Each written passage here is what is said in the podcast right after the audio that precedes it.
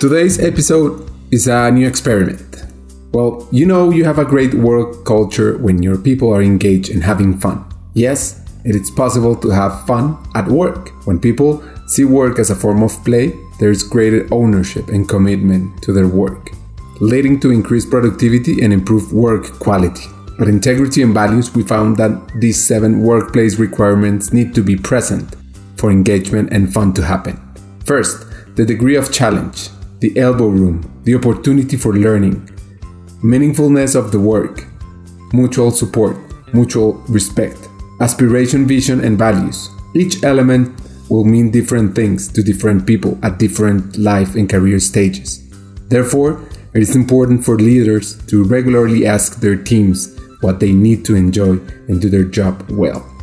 Today's episode is about love, determination, will, hard work, and the story of a man, Chris Bannister, who has built multiple telecommunication companies in the world.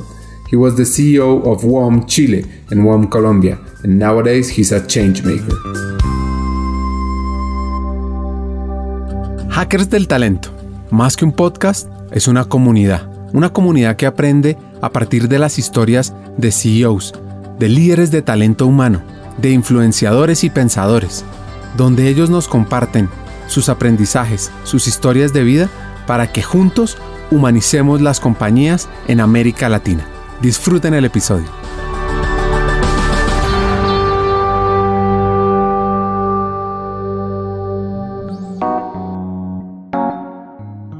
The neighborhood in which you grow up is a major determinant of your economic success as an adult. That's been known for a while, but new research suggests that the effects might be much larger than social scientists previously understood. These findings could fundamentally reshape national housing policy. The new insight is that much of our best evidence about the effects of growing up in a bad neighborhood comes from examining children whose parents worked particularly hard to protect them from the dangers around them.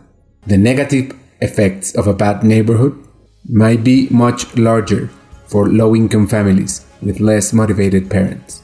Well, this hacker, his childhood was an intermediate. Well, his childhood wasn't in an intermediate city, in what is known as an English working class neighborhood, connected to the world of rugby, where thanks to this sport and a teacher, he was able to get ahead. My childhood was it's from a place called Wigan, which is in between Manchester in the UK and Liverpool. I think it's what in Colombia you would call a Sector 2 town. Uh, and to be honest, I came from a Sector 2 town and a Sector 2 street. So a very, what I would call hardworking, working class town that uh, was famous when I was young for rugby. And the normal way of getting out of Wigan or the surviving in Wigan is either being very good at rugby and you become a professional uh, or to be honest, you go the wrong way and you get into the bad stuff. I was actually quite lucky. I wasn't good enough at rugby when I was about 14 years old. A teacher actually saw me. He was actually the rugby teacher. And he knew I had to leave school at the age of 15 because uh, my parents couldn't afford me to go to university. That was way above what we could do. So he saw me and thought, this guy's got the right attitude to make it. He's really good at rugby, but not good enough. And he then, uh, so I got a job. I left school at 15. This teacher actually invested in my my night school. So I could actually uh, carry on with some studies whilst I was earning some money as well. And then at the age of 18, I did go to not a university, but a what's called a polytechnic to study chemistry and got a chemistry degree. And that sort of was my path out of Wigan. So, and here I am now. When you give love to a child, you create a child with self security, stability, these virtues empowers the kid to face the world, and as Chris says, it is priceless the strength of my childhood was the fact that my mum and dad were very stable. Uh, you know, they didn't come truthful. They had no great ambition. They just gave me 100% love. They had no actual desire for me to be anything other than I, what I wanted to be. And that stability uh, and that ultimate love uh, gives a child tremendous confidence, gives tremendous support. And I think that's why I could use that strength and that stability of my childhood to then go go and do some crazy stuff in 11 different countries that I ended up doing when I got older. And so that I always would say that's what they give. They couldn't give me money. They couldn't actually give me the right education themselves, but they could give me the love and stability that allowed me to find it. And that is priceless. Before we continue to learn about his story, a great conclusion you're going to hear about about the power and the role of a teacher in a small kid. Yeah, and fill that gap. Yeah, very much so. I'm a strong believer that governments around the world or uh, countries around the world, education is the key to reduce inequality. And I don't mean education at the university level, I mean education between 5 and 15. And to make that happen, you've got to pay the teachers to get the right people, to get the people who can inspire children of that age, uh, just in case the parents have some issues or they don't know how to do it themselves. The education is a very good way to fill that gap. But you need teachers who can inspire children. And that means we need to get the best. And to get the best, we have to obviously train the best, but also be prepared to pay for the best in all schools, not just the rich schools. When you are really committed to a sport, in this case rugby, you learn about work hard and hard work to challenge yourself, to get out of the comfort zone. But then Chris realized that I was pretty good. The age of, say, between the age of 12 to 21, I was actually, I say it myself, I was pretty good. Not good enough, but pretty good. I played for Lancashire under 19s. I played for uh, British Polytechnics. Uh, I was a good level, but not a professional level. I always remember scoring one of the tries in the Lancashire Cups. That's always, I think I was 15 years old, playing against uh, men, you know, grown up guys. So I always remember that. And then I remember at the age of 20, 20 coming against a player who was playing for England. He was like 22 and I was 20. I said I thought it was pretty good. And then reality hit. I suddenly realized I'm not that good. And if I can't be that good, I've got to find something else I can be good at. And that's when I got into business. so. One of the questions is how does one deal with those great, big, corpulent rivals? Face those clashes in rugby and also not being the biggest in the team? I'm pretty robust mentally, again, from the age of, say, 13, 14 until, well, even now. 13 years old to 22, I used to do 300 press ups every day. Not to keep fit or get strong, but just the mental discipline of doing it. So, of course, when you come up with a guy that, that big, you remember the pain of those press ups that you do every day, the pain of being in the gym every day, the pain of getting up at 6 a.m. to do that sort of stuff. And you think, if it's a 50 50 ball, I'm going to win it because I put the, uh, the, the hard work work in. And that gives you that mental toughness, that mental focus. And I had that, and, and I've still got that. Even yesterday, I cycled 132 kilometers yesterday uh, to Norway. And at the age of nearly 63, it, it hurts, but I'd set myself, I was going to do it. And I'm pleased to say I did it. But you reach a point where mental toughness, certainly in sport, has to be complemented by good ability. You know, these days, it's about having the mental strength and the ability. And I realized I don't don't have that. So I realized I can be good, but I can't be as good as I want to be. And therefore, I then, at the age of 22, decided to put my energies elsewhere. Continuing with the story, he chose a career that he did not like so much, which also left him with certain lessons for his children. That's right. Why? I've, I've, got to say, I'd like to believe things have changed now. But when I was 18, which I say is a long time ago, you sit down and someone says to you, Well, you've been studying chemistry at night school, so you, you should do a chemistry degree. Nobody asks what you want to do then. I'd like to believe people do get asked that now. So I did chemistry. I was actually pretty good logic. My I've got a very rational brain, so chemistry fitted that. So I passed my exams to get into the Polytechnic with chemistry and did chemistry. And I have to say, I hated every day of the chemistry. I was envious. Those people who did business studies or those people who did uh, public administration, they did 10, maybe 15 hours per week. I did 35. And I wasn't a particularly good chemist either. so, so it was a hard 35. But I say, having mental focus, I managed to get through. Not, not exactly with the best uh, degree, but I scraped through and that was good enough. so, So I said to my two kids, when my two kids were going to university, my first question was, What are you interested in? What even you're good at, what are you interested in? Because university should be about learning, not about learning the text or learning the periodic table, but about learning yourself. It's about leaving home. It's about becoming an adult. And for that, you'll end up with a piece of paper which says you can learn. And that could be anything. You could, you know, academically, you can learn. And you just need a piece of paper. So get the piece of paper that you want to learn about, that you're passionate about, that you're interested in, that will stimulate you. For God's sake, don't do something which is 35 hours a week called chemistry, unless you're interested in. Now, my son went into biology. My daughter, she went into sports marketing.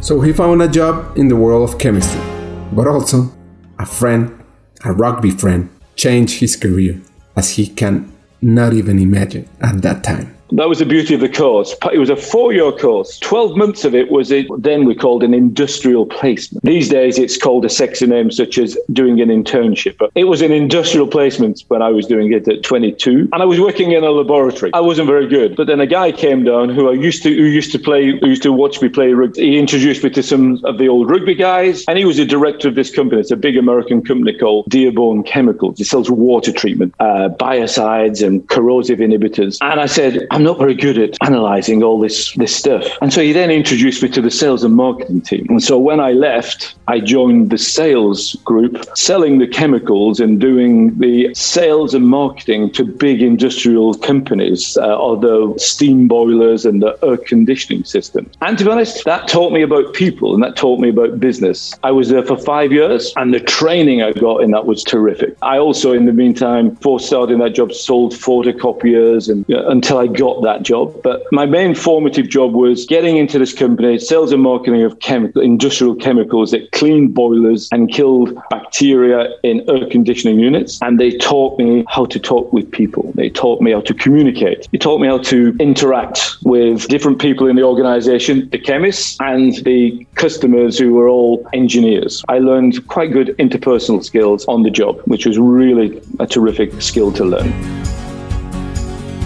Motorola started in Chicago as Galvin Manufacturing Corporation in 1928 when brothers Paul and Joseph Galvin purchased the bankrupt Stewart Battery Company's battery eliminator plants and manufacturing equipment at an auction for $750. Galvin Manufacturing Corporation set up a shop in a small section of a rented building. The company had $565 in working capital and 5 employees. The first week's payroll was $63.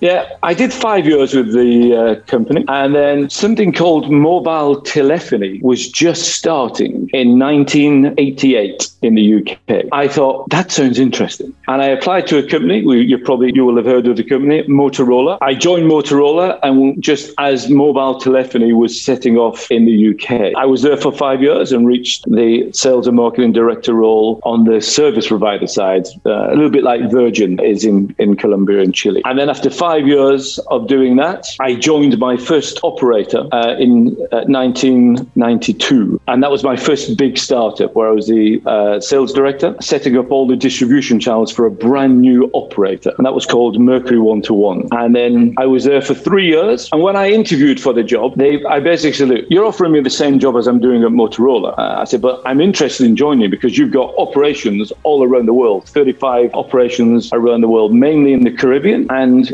Asia. And that company was Cable and Wireless. And after we've launched, I'd be interested in going to work in one of those countries in Asia because I want to get involved in the Asian boom. The, the, Asian tigers were just starting off and the economies were just starting to grow. And I don't know if it would happen these days, but 12 months after we launched in the UK, I got a phone call from the HR director and he said, When you interviewed you, you said you wanted to go to Asia. Are you still interested? Yep, I am. And six months later, I found myself in Vietnam. I went over to Vietnam as the business development uh, director. And if I'm truthful, in Vietnam, I couldn't find any business to develop. It was really scary in 1995. But I did win the mobile phone license in Singapore. So we won the license, and then I transferred from Vietnam to become the sales, marketing, customer services director in Singapore, a company called M1, which I'm pleased to say is still going today. And that was in 1996. I joined and launched that. And to be honest, I was enjoying that, but I don't know if you've been to Singapore job. It's like 5 million people, very rich people, all living on top of each other, very small, half the size of Bogota. So it was almost too easy. So we launched it, and then I got a phone call from a headhunter saying Swisscom, uh, the Swiss telecoms agent, has just got a 30% license in Malaysia. Would you be interested? So I then, in 90, uh, just before 90, 1997, went over to Malaysia, lived every day. Every day. We had an Asian currency crisis, so the currency crashed. We survived that. Swisscom left. I stayed and stayed there until 2001. And then I got another phone call saying, We're about to launch 3G in Sweden. And would you be interested? So I then, that was my first CEO role, was in 2001 when I came to Sweden, which is where I am today, and was preparing and we launched the world's first 3G mobile telephone company. Two, and we launched it in 2003, March the 3rd, 2003, and we called it 3.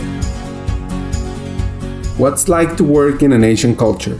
It is culturally very different. Very much work hard, work really hard. And it's about being seen to be working hard. And of course, being the white guy in a sea of Asian society. Culturally, my first posting abroad, again, my interpersonal skills came to the fore. You get to learn who the people are, not just see the hard work. And I learned and gained a lot of respect for the Asian way of life, the way they are socially very strong together, the way they they are they do work incredibly hard. They are incredibly ambitious, which at that stage in my life I thought was a positive, but later on I realized there are some negatives, quite a lot of negatives with that. But I could see why the ambition of Asia was going to be so successful. And if you look back now at Southeast Asia, you know, after 25 years, a terrific job that they did in lots of countries, China, Vietnam, Singapore, Malaysia, economically pulled themselves up and made a, a big percentage of their population more equal and certainly improved all society. So I've got a lot of respect for the Asian culture and the Asian society. What are the four Asian tigers? The four Asian tigers are the high growth economies of Hong Kong, Singapore, South Korea, and Taiwan. Fueled by exports and rapid industrialization, the four Asian tigers have consistently maintained high levels of economic growth since the 60s and have collectively joined the ranks of the world's wealthiest nations. Hong Kong and Singapore are among the most prominent worldwide financial centers, and South Korea and Taiwan are essential hubs for the global manufacturing of automobile and electronic components, as well as information technology.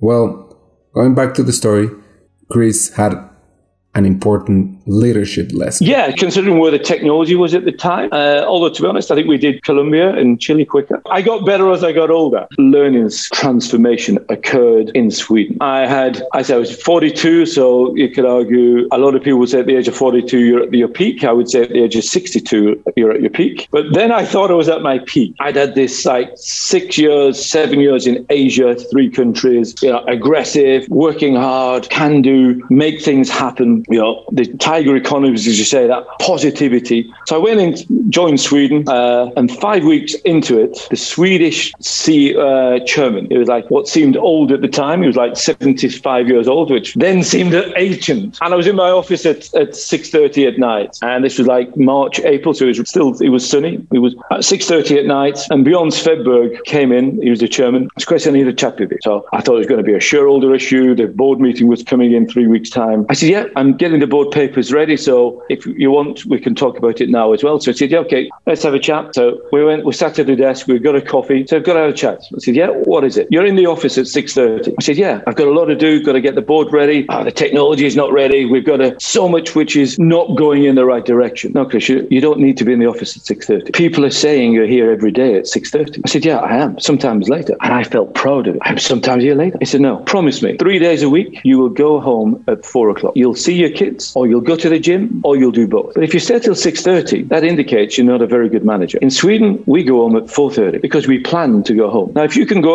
as the leader, you should be able to plan better than any of us. So you should be able to go home before we do. Plan your day. Prioritize. What do you need to do? Don't do the work. You've got 500 people. You just manage the output of those people. You don't need to do the work. And that was my first big leadership learning. It's not about working harder, as I had learned for seven years in Asia. It's about working smarter. It's about trusting my people. It's about not doing the work, but it's about creating the environment that my people can work in. It's about giving my people the resources that they need to do so they can perform. And that transformed the whole of my management style. And to be honest, I think it transformed my lifestyle. That one discussion about the Swedish way of managing, the Scandinavian way, this open plan, this we all count. It's not about hierarchy. It's not about dictating. It's not about giving orders and micromanaging. It's about trusting people and making sure that the people have the resources, have the environment, and have the experience to deliver. And if they don't have the experience to li- deliver, get different people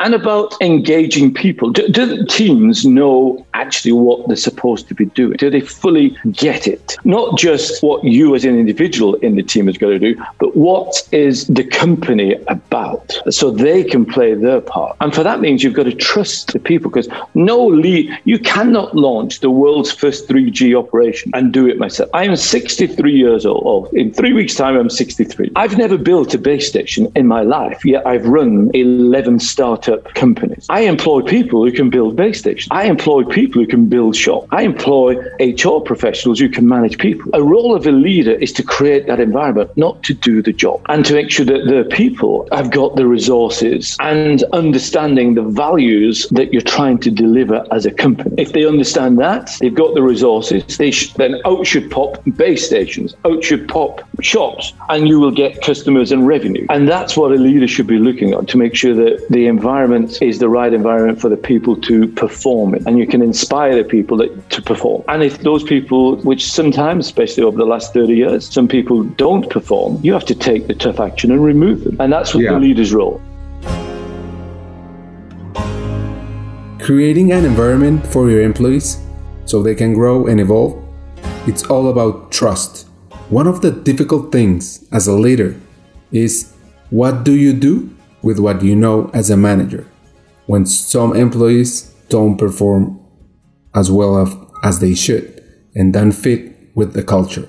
I've got to say, even the person or the people who are like that, I've learned again in my nearly 63 years old and experiences that the people know they're not performing. They know they don't fit into the culture. They eventually start to get stressed, and then stress takes they take the stress home. People, all people want to perform, but some people just don't fit into the culture. And the job of a leader is to make sure that those people who don't fit into the culture or don't perform, you need to remove them. Because as you say, if you don't remove them and you tolerate it, that becomes something that eats the organization organization from inside. But you can only do that as a leader if you live the values yourself and you're prepared to take the tough discussions and the tough actions and you do that quick. I often say when I present to my teams, the role is as a manager is to develop, support, train and remove if your people don't perform. And you've got to get to the last stage quickly for the good of the person and the good of the company. Because if you develop, support and train and the people don't perform, you've got to do something about it it. And you've got to get that action plan, which takes, which means they're difficult. I think a lot of middle managers going into senior managers struggle on that last one. Two reasons they struggle. One, to be honest, it's not very pleasant sometimes. Secondly, too many managers have recruited people and they become friends with some people, what I call cronyism or nepotism. And therefore they're then inconsistent and they can't take the clinical, simple decision to remove a poor performer because they haven't removed other poor performers because they are friends or even related in some way. And certainly that was one of the problems in Asia. And I think there's that tendency occurs also in Latin American culture. And that's where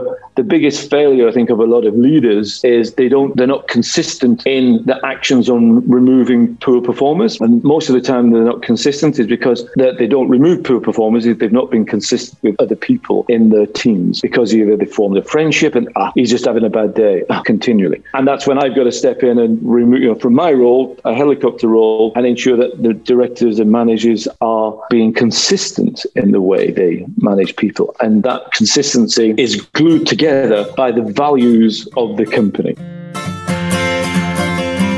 Develop, support, train, and remove. It's a great formula that we should all implement in Latin America, according to Chris. Write that down. Well, now listen to this part of the story. It continues. We launched we launched the world's first 3G, and then I went to Austria as part of the same group, uh, Hutchison Whampoa. Went to Austria. If I'm truthful, I didn't particularly like that job. Tried to win the Polish license. Austria and Poland are next to each other, so I tried to win the Polish 3G license, and I failed. I didn't put a business plan, and we, we, we didn't win it. But the people who did win it, after eight weeks, they rang me and said, "Chris, can we have a chat with you?" So I thought, ah, they're a private equity company, and they just want to sell me the license and make a quick profit because this small private equity private equity company from Iceland of all people, I have no idea how to do it. So I got a phone call and uh, they want to sell the license to me. And I went there. And the owner, and he's the same owner as is in Colombia and is in Chile. And he talked to me for two hours. And I, I said, Talk. We've been talking for two hours. We've been talking about, yeah, and we're talking about why are telcos so bad at managing people? Why are telcos so bad at and boring at communicating? Why are telcos not very good at understanding customers? Why are these big companies who've got lots of money so bad at talking to the citizens? So I said, We've been talking for this two hours. What do you want? He said, I want you to work for us. I said, What do you mean? Join you? He said, Yeah, I want you to be the CEO of Poland. Eight weeks, I flew to Hong Kong, gave uh, Li Ka-shing and uh, Canning Fok, who is the managing director of Hutchison Whampoa, I said, Look, I'm leaving. I'm going to go to Poland. He said, No, you can't go to Poland. We didn't win Poland. You lost it. I said, No, no, I'm joining uh, the guys who won it. He said, No, we don't want you to leave. Toy factory in Shenzhen, transform the toy factory into mobile accessories. No, I want to go to Poland and I want to join this company. So I joined Novator in 2005 6. 15 months later, we launched the company. Then it wasn't called One, but it was called Play. And of course, everybody said Vodafone. We got Orange. We got T Mobile. The big monsters of European telco. No way can a guy who doesn't speak Polish, that private equity guys who are just funding this and doing a startup, no way can they compete with T-Mobile, Vodafone, and Orange. They're big telcos of European telco. And then we launched 2006, and still, you know, I had 300 shops, I had 2,000 people. We built the base stations, and still people said they'll pack up, they'll go home, they'll waste their money, they will not win. Anyway, I'm pleased to say we became number one, 28.5% market share. We won the best NPS customer services uh, three years on a run. We became uh, the best employee satisfaction company because we did it like entrepreneurs should do it. Let's deal and build the best kick ass culture in Europe, which, to be honest, was relatively easy in Poland because Polish, the history, a lot of Soviet Union, uh, which is very prominent at this moment in time. So the management style was very Soviet Union, top down. Do as I say, not do as I do. And of course, to see someone like me with a desk, no office, all the first recruits would say, "Where's your Where's your office? Uh, this is it. There is no office. Jeans and t-shirt. There was no beard at that moment." so, and we launched and we set up this culture based on our values. And even today, you know, 15, 16 years later, you walk into a play shop in Poland and you can still see it's more engaged. The shop people are more passionate about serving the customer. And they're still number one in mobile. We beat Vodafone. We beat T-Mobile. We beat Orange. Yes. Number one in Poland, in a tough industry like telecommunications, with an incredible business strategy, a kick ass culture, and a profound leadership development program. Yeah, I mean, some of it happened in my transfer. My leadership transformation came from the talk of my work in Sweden, where I, I saw by empowering people, by working with people, by collaboration, all these positive buzzwords, trendy words that we talk about today. In 2001 in Sweden, that was already there. But to be honest, a lot of it comes from I had people who believed in me when I was a child. I had the teacher who believed in me when I was a child. He had no reason to believe in me. He saw something. He didn't see that I was an okay rugby player. He saw me for the first time that somebody really saw me and invested in me. And that was a kid from a tough neighborhood in a what you guys call sector two town. And someone believed in me. And I've got to own up. I've spent the whole of my life, you know, seeing that in Asia, seeing the inequalities, seeing downtrodden people. I've seen leaders abuse their power. I've seen leaders with egos this big, and they couldn't give a damn about the people. It's just what's the quarterly result, or what is the what's my bonus?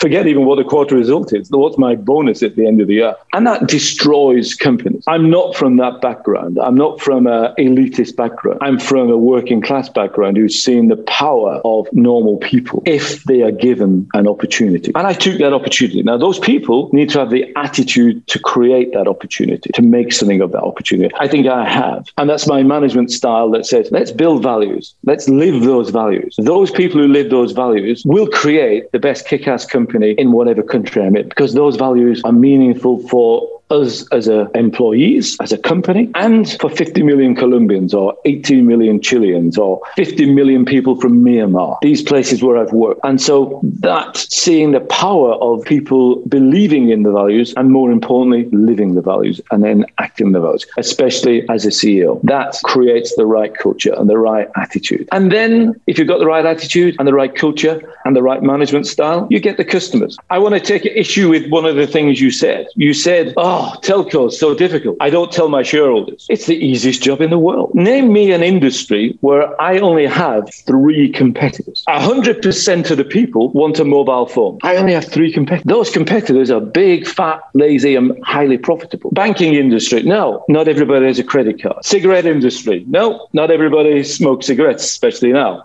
Drinks industry, not everybody smokes. No other industry has 100% of the population wanting your product. And you've only got three fat, lazy incumbent operators who are profitable and don't want change. It's the easiest job in the world and the most fun. Hagamos una pausa. Hackers del Talento busca humanizar las compañías, compartir experiencias y mejorar la realidad laboral en Hispanoamérica. Necesitamos de una comunidad, porque solos imposible. Así que tu apoyo es fundamental. ¿Cómo? Compartiendo nuestros episodios por WhatsApp, por las redes sociales, suscribiéndote a nuestras plataformas y comentando. Ya hay varios que se han montado en esta comunidad. Gracias a Crip Bogotá por tu apoyo y cerramos esta pausa. Continuemos con el episodio. He's so committed to this leadership style that he has a tattoo with a significant message. I have a lot of tattoos. One of my here, this it's a Viking symbol. I don't know if you can see it. It's a Viking symbol. A lot of people, certainly in Chile, tried to say, "Oh, it's a right-wing fascist symbol." You probably gathered from my background. Oh, no, it's not. It's a Viking symbol that says, "Where there is a will, there is a way." And Poland didn't need a fourth operator. It got the best fourth operator in Europe and became number one. You could argue Chile. You could even argue Colombia. It's got three operators. They're not very good. They were very expensive. They're not as expensive now. But you don't need a fourth but where there's a will, this is not about creating a telco. This is about creating company. This is about creating a culture that can change society. This is about showing that with the right leadership, you can make things happen, even in a one bedroom apartment in Bogota. And you can create a telephone company on Zoom, which has got 4,000 base stations, 2 million customers, 300 shops, and 2,000 people. Where there is a will, there is a way.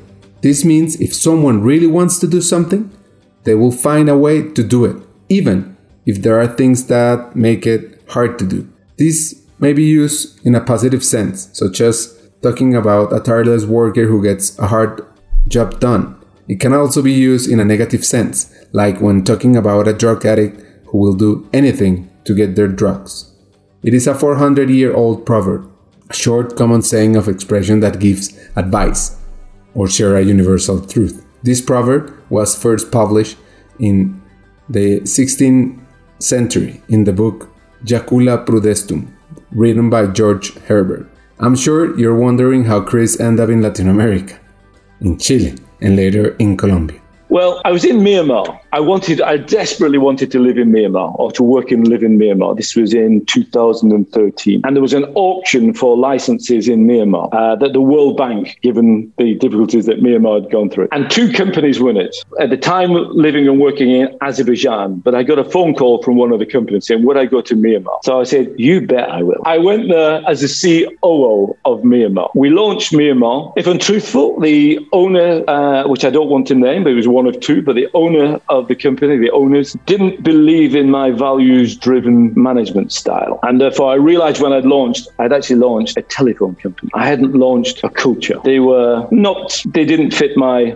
my value creation. So once I'd launched, despite loving that country and loving the people and the, my Myanmarian staff, and it's really, really unfortunate what's happened in the last 13 months there, I decided to leave because I'd said to my wife at the time, once I've left, that's it, I'm going to retire. So I bought a bamboo plantation, northern Myanmar, and the, the, the role or my new job was going to be a small entrepreneur, taking my bamboo, taking it to China, make it into bamboo bike frames, getting it shipped over to Sweden, where I was living on a houseboat, and making bamboo bike in Sweden. So that's what I had planned to do and go into semi. I thought, I've done nine telcos, I don't need to do another one. So my first batch of bamboo came over, putting the Shimano wheels on, the Shimano brakes. I had 450 in my first batch, making these bamboo bikes with two or three other friends, including my what is now my ex-wife. And my phone rang, and it was Tor from Novator. And we'd not spoken for two or three years. And he said, I want to do Latin America. Will you do it with us? I said, Tor, I'm making bamboo bikes. I've retired from Telco. Bamboo bikes?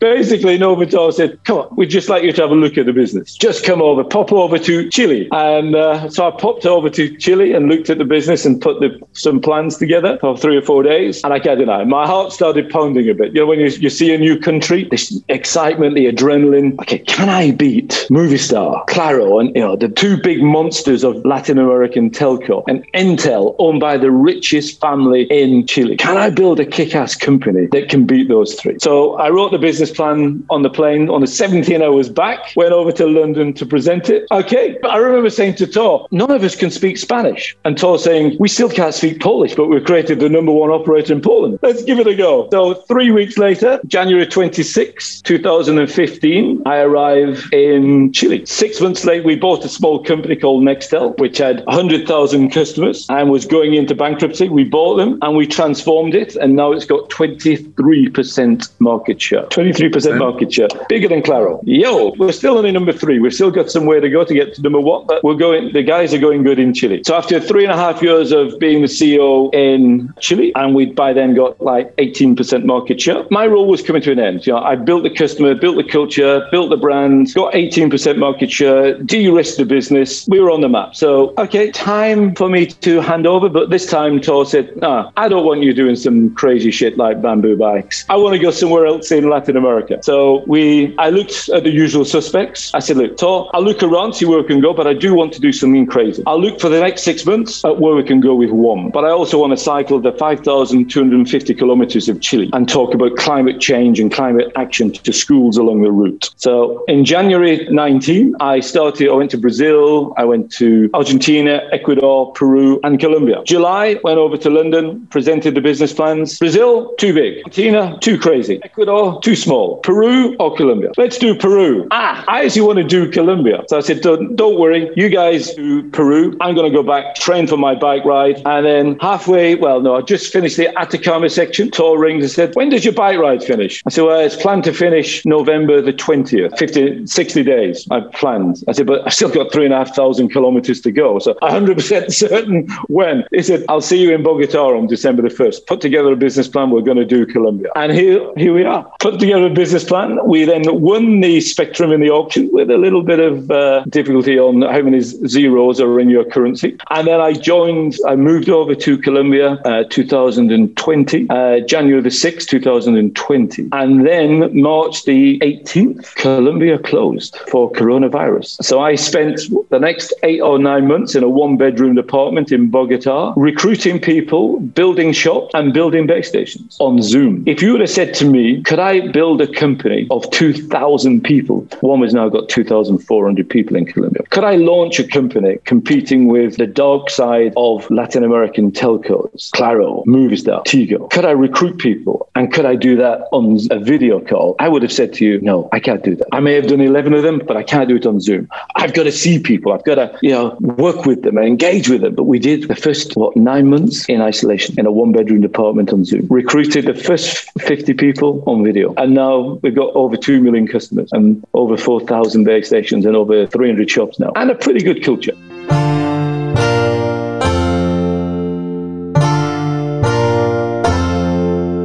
To finish this episode, Chris, is now thinking and connecting with nature. He's a changemaker. I want to explain what, what that means. It's a term coined by the social entrepreneurship organization Ashoka, meaning one who desires change in the world and by gathering knowledge and resources makes that change happen. So, what kind of change do a change maker seek? For the most part, the only change that really matters, social, social change, or any other kind of change can help people. Change makers can be described as social entrepreneurs, activists, or any other number of titles, but there's really is no decent description aside from Ashoka's new word. Changemakers share the same basic motive as business entrepreneurs, achieving a change that would not only help the state of a man, but reach as many people as possible. Okay, I live very much in the now. That's why you're, where there's a will, there's now, but you've got to focus and you've got to engage. I said when I do Colombia, I need my usual time off. I'm three months into my time off. I go back to Latin America end of September, Colombia and Chile. I, I do enjoy Latin America. I have a house in Chile. My girlfriend's Chilean, but we also love Colombia. I think at the moment, my plans, are, other than enjoying my children around Europe and on the bikes around Europe, I think now it's probably time for me to get involved in more what I call the real stuff. And the real stuff for me are animals, rivers, trees, oceans. That's real. Unfortunately, mankind creates the unreal stuff pollution, industrialized meat, industrialized fishing, and we destroy the real stuff. So, one of my passions, I wouldn't say I'm a climate or nature activist, but I'm a concerned conservationist. I don't eat meat because of the planet. So, I am starting to think, but I've, I said I won't make any decisions. How do I get involved in inspiring? to make a difference on the planet uh, by hopefully reducing e-waste uh, or reducing meat consumption or protecting the forest. So I think my next 30 years, and I think that's, you know, I, I, look at this 30 years learning, 30 years of doing telco. My next 30 years uh, from 62 to 92 should be how I'd like it to be. I've still got to put the plans together. How can I inspire people to get involved in looking after this beautiful planet that we have? And Colombia is so beautiful. Atacama Desert, so beautiful. Sweden, gorgeous. We don't respect it as a human race. And that's the thing I'd like to try to do my little bit on how to change that. This is our first episode in English. It's an experiment. We'll see what happens next. In this episode is a, a profound reflection about culture, leadership, will, and hard work. Now, let me tell you my three hacks. First, where there is a will, there is a way. Second, in order to compete in the 21st century, you should already know that you need a kick ass culture inspired by your CEO. Finally, I constantly say that the role and importance of a teacher is crucial for the success of the kids in Latin America, and also is critical the love of a family. See you next episode.